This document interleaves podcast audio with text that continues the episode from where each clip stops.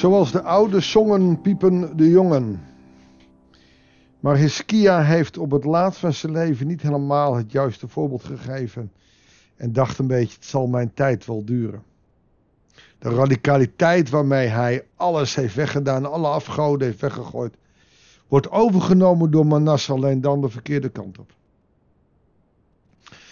Manasseh was ook onder invloed, want hij was nog maar 12 jaar oud toen hij koning werd. En hij heeft 25 jaar geregeerd in Jeruzalem. 12 plus 25, 37. Zijn moeder was Gefshiba, dat is een vrouw van Hiskia. En Manasse deed wat slecht is in de ogen van de Heer. Hij gaf zich over aan de verfoeilijke praktijken van de volken die de Heer voor Israël verdreven had. Staat er ook duidelijk bij. Die de Heer voor Israël verdreven had. Hij herbouwde de offerplaatsen die zijn vader Hiskia vernietigd had. Richtte nieuwe altaren op voor Baal en maakte een nieuwe Asherpaal. Naar het voorbeeld van koning Agab van Israël. Nog eens die Asherpaal. Ashera is de god van de aarde. Dat is de eerste moedergod, de oudste moedergod. Ongeveer 1750 voor Christus komt het in geschrift al voor. De Anu van El, oftewel de moeder van, de moedergod. Um, Ashera. En daar wordt een paal voor gemaakt. Je kan dat zien als een soort totempaal. Dus een boom die ingekerfd wordt met een beeldenis. Als je afbeeldingen uit die tijd ook ziet, dan zie je uh, kleine, gedrochtige, uit, uit leem gemaakte poppetjes, vrouwpoppen. Uh, uh, vaak brede heupen, borsten zonder een letterlijk gezicht. Als moeder aarde. En zij werd aanbeden. Zij was ook, in de overleveringen, de moeder van Baal. Wij zouden zeggen allebei dode goden. Want je kan een totempaal neerzetten. Je kan een Baalgod neerzetten. Het zijn dode goden. We hebben het gezien bij Elia. Als hij, en we lezen dat in 1 Koning 18, het gevecht aangaat met 450 priesters van Ashera. God had al lang overwonnen. En Manasse wil niet weten van de overwinning van Elia, wil niet weten van de overwinning van God, maar pakt de oude afgoden. Waarom? Het is makkelijker. Want door niet bestaande goden die je verafgod, kun je het volk manipuleren.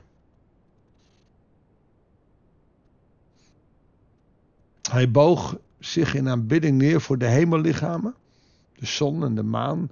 Je ziet dat ook bij de Inca's. En diende die. Hij richtte altaren op in de tempel van de Heer. Moet je nagaan, in de tempel, die voor de Joden zo heilig is.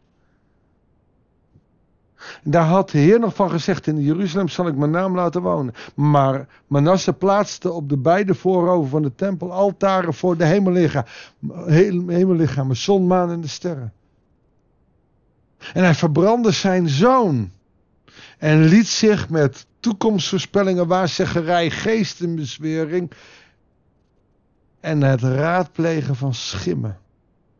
En het tergde de Heer door voortdurend te doen wat slecht is in zijn ogen. Zo liet hij bijvoorbeeld een beeld van de god Asherah maken. En dat hij een plaats gaf in de tempel waar de Heer tegen David en zijn zoon Salomo had gezegd. In deze tempel in Jeruzalem.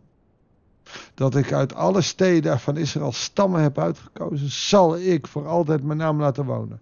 Ik zal ervoor zorgen dat de Israëlieten nooit meer hoeven weg te trekken uit het land dat ik hun voorouders heb gegeven. Maar dan moeten zij zich wel houden aan alles wat ik hun heb opgedragen. De wet die mijn dienaar Mozes heeft opgelegd. Maar ze luisterden niet en lieten zich door Manasseh verleiden nog meer kwaad te doen dan de volken die de Heer voor hen had uitgeroeid. Daarom sprak de Heer bij de monden van zijn dienaren, de profeten. Koning Manasseh van Juda heeft zich ingelaten met verfoeilijke praktijken, erger nog dan die van de Amorieten die hier vroeger woonden. En hij heeft zich daarbij ook de Judeërs met een afgoden tot zonde aangezet. Daarom zegt de Heer, de God van Israël. Ik zal over Jeruzalem en Juda onheil brengen, waarvan ieder zo zal ophoren dat zijn beide oren zullen tuiten. Ik zal over Jeruzalem het meetlint van Samaria leggen en het schietlood van het koninghuis van Agab. Oftewel, zoals de voorouderen zongen, zo piepen de jongen. Oftewel, er wordt gemeten met de maat van de mensen die het al verkeerd gedaan hebben. En de maat is dat zij veroordeeld worden en in ballingschap worden gebracht. Ik zal Jeruzalem schoonvegen. Zoals ik het gebruikte schaal schoonvegen en daarna ondersteboven wegzet. Je hoort hier dat God gewoon erg boos is. Bloedlink. Wie er van mijn volk nog overblijven, zal ik aan hun lot overlaten. Ik zal ze aan hun vijanden uitleveren, zodat hun vijanden ze kunnen plunderen en beroven. Dit alles zal ik doen, omdat zij hebben gedaan wat slecht is in de ogen en mij hebben getergd vanaf de dag dat hun voorouders weggetrokken uit Egypte tot nu toe. Oftewel, hij is nu boos omdat het al vanaf Egypte tot nu telkens weer misgaat. Zo moe als ik af en toe van het boek Koningen word, omdat het jojo, de ene doet goed wat uh, is in de ogen van de Heer, de andere weer slecht. En nu bij Manasseh is het dus slecht. En God wordt weer boos, hij wordt getergd. En ik bedenk me wel eens, hoe zou God zich nu voelen? In deze tijd.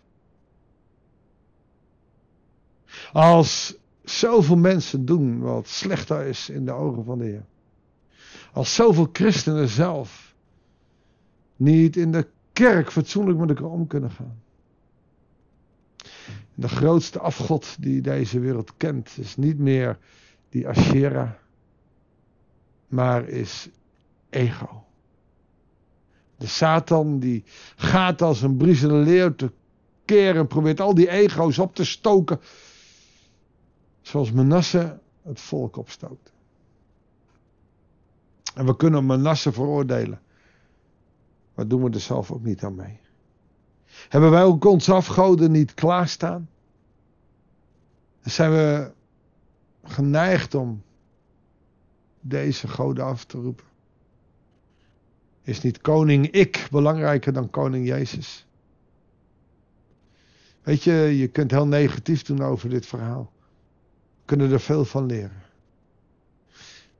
En dan maar gewoon de vraag voor vandaag. Staat koning Jezus nummer 1 in jouw leven? Oftewel, durf jij jezelf te verloochenen? Je eigen ik weg te doen? Zelfs bereid zijn te sterven voor Christus. Is hij zo ver nummer 1? Of gaat je dat te ver en vergoeilijken we deze tekst? Velen van ons zullen zijn als Manasse. En doen wat slecht is in de ogen van de Heer. Maar wij doen het nog met een christelijk sausje. Ach, het moet kunnen. Durf jij, als je dit leest vandaag, radicaal voor Jezus te kiezen? Misschien goed als we daarvoor bidden, Heere God. Ik, wij, ons, zullen, zullen, wie we ook zijn als luisteraar van de podcast. U weet wat ons verlangen is en we willen heus wel dicht bij u leven. Maar het is zo moeilijk omdat onze eigen ik zo sterk is. Omdat de wereld zo sterk is. Het zo moeilijk is om zondag ochtends op te staan. Of door de week zijn avond te geven voor de kerk waar een gebedshuis is, waar een bidstond is. Omdat we zo druk zijn met onze eigen dingen. Heer, vergeef ons. Als bidden niet meer centraal staat. Vergeef ons als we dat niet meer doen op een manier die zou passen. Heer, en inspireer ons door de kracht van uw Heilige Geest. Om weer die bidder te worden en met u in contact te staan. Dat bidden we u in Jezus' naam. Amen. Ik wens je een goede dag toe en ik hoop en ik bid en ik, ik daag je uit. Is er vandaag ergens een kwartier, een half uur, waarin jij even stil kan worden? en God zal kunnen aanroepen. En deel in alle kwetsbaarheid. Wat jij op je hart hebt met God. Een hele goede dag. En graag tot volgende week bij een nieuwe uitzending van het Bijbelsdagboek.